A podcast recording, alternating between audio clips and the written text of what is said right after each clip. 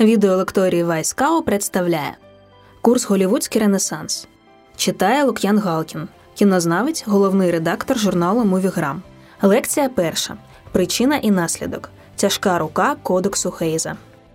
У 1930 році був прийнятий виробничий кодекс, що згодом дістав назву Кодекса Гейза за ім'ям Вільяма Гейза, котрий тоді був президентом Американської асоціації кінокомпаній.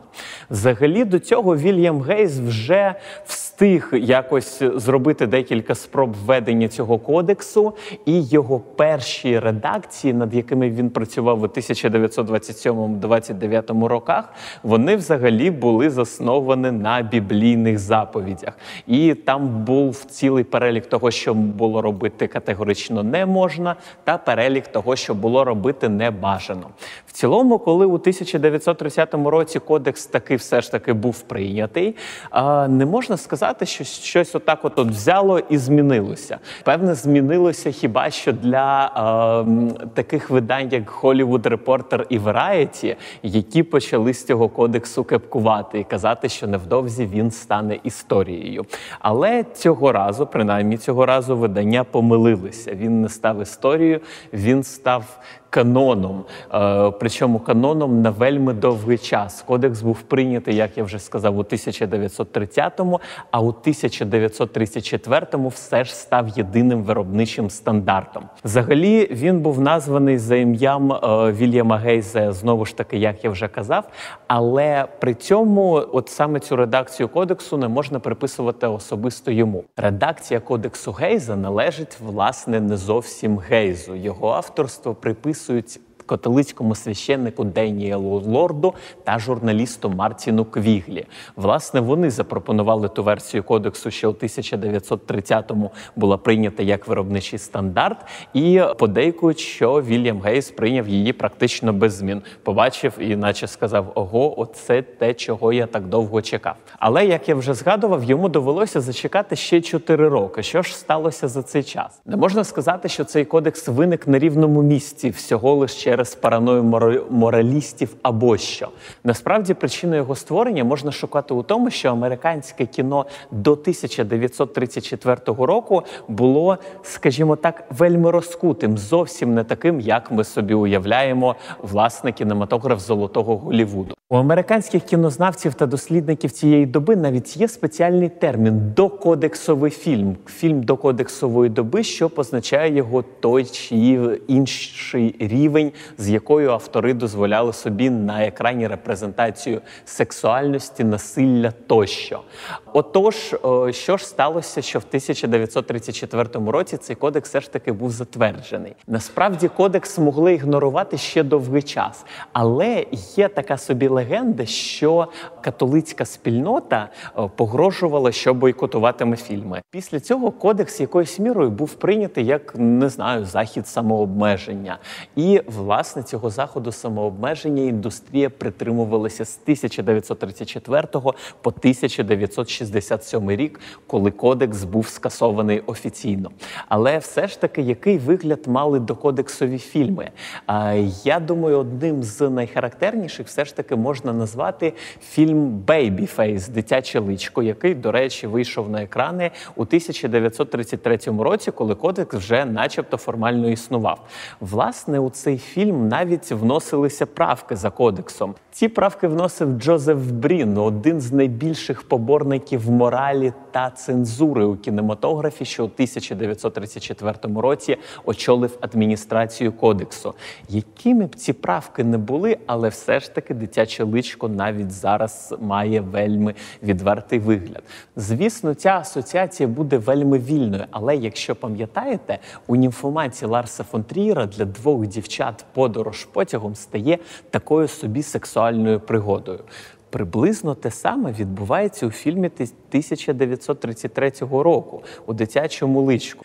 Автором сценарія дитячого личка був славетний продюсер Деріл Занук, який за декілька років після того заснував власну компанію 20th Century Company. Згодом вона стала називатися вже більш звичною нам назвою 20th Century Fox. Отож, Деріл Занук якимось чином можливо і приклав руку до того, що кодекс все ж таки був прийнятий. Насправді дослідники стверджують, що дитяче личко можливо було одним з десяти фільмів, які переконали усіх у необхідності введення кодексу.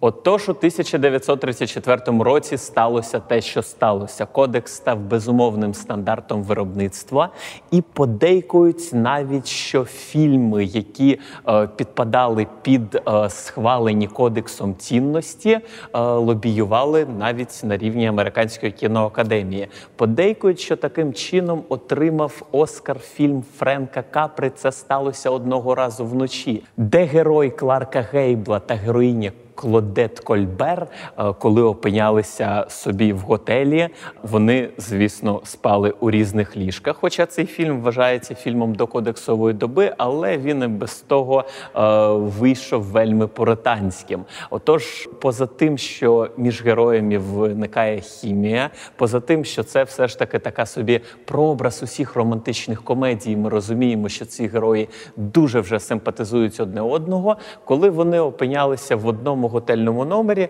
Окей, вони спали у різних ліжках, а ці ліжка ще й знаходилися на такій відстані, що е, можна було навіть здивуватися, звідки взялися такі, такі собі просторі готельні номери. Але навіть цього їм було недостатньо, щоб точно вже не довести до гріха. Вони вішали посеред кімнати простирадло, яке їх розділяло, і жартома називали його Єрехонською стіною. До речі, оскільки герої все ж таки виявили одне до одного симпатію, то вибачте за спойлер, наприкінці фільму вони все ж таки побралися. І у першу шлюбну ніч вони так влаштували собі ритуал падіння Єрихонської стіни. Звісно, нам не було показано навіть якогось там е, досить відвертого цілунку, але принаймні був якийсь натяк на те, що подружжя не ігноруватиме фізичний аспект їхніх стосунків. У подальшому на довгі роки екранні пари були змушені поводитися не менш скромно. Той самий Джозеф Брін вносив правки у сценарій Касабланки, де в оригінальній версії герої Гемфрі Богарта та героїня Інгрід Бергман мали кохатися у Парижі, який вони згадували вже потім, вже зустрівшись під час війни.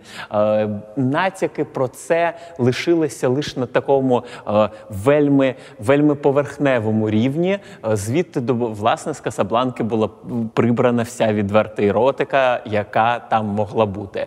Е, це не завадило Касабланці стати одним з найуспішніших фільмів часів Золотого Голівуду і одним з найкасовіших, що, що важливіше фільму. Але тим не менш маємо можливо зовсім не ту Касабланку, якою її задумували з самого початку. Режисер Майкл Кертіц до Касабланки відзняв іще одну показову стрічку тих часів, можливо, показову у сенсі винятку. Це е, фільм, який називався Ангели із брудними обличчями. Кінофільми та їхні епізоди не мали висміювати релігійну віру. Подруження зрада та її виправдання було суворо заборонені. Фільми не мали знижувати моральних стандартів тих, хто їх дивиться. Та ще безліч таких настанов давав кодекс Гейза кінематографістам тієї доби. Але та доба все ж закінчилася. Дослідники вважають, що цьому неабияк сприяло рішення суду 1948 року, яке змусило студію Paramount продати свої кінотеатри. А відтак усіх студій мейджори були запов'язані продати свої мережі кінотеатрів. Власне, вертикальна інтеграція виробництва, яка передбачала, що студії будуть розповсюджувати фільми у власних мережах кінотеатрів, в яких не показуватимуть фільми будь-яких інших студій, вважається однією з запорук і такою собі сильною підваленою часів золотого Голівуду. Це давало студіям неабияку владу і неабиякий вплив. А саме я нагадаю, рішення, в принципі, практично добровільне рішення студійних босів, які більш за все боялися скандалів і більш за все боялися падіння касових зборів, власне власне саме низка таких рішень і е, призвела до того, що Кодекс Гейза ствердився. Кодекс Гейза ствердився також тому, що незалежний кінематограф був практично неможливий. Фільм, який не відповідав стандартам Кодекса Гейза, міг бути вироблений. От тільки незалежних кінотеатрів практично не було. Були лише мережі кінотеатрів. А що розповсюджувалося у них, я сказав власне хвилину тому.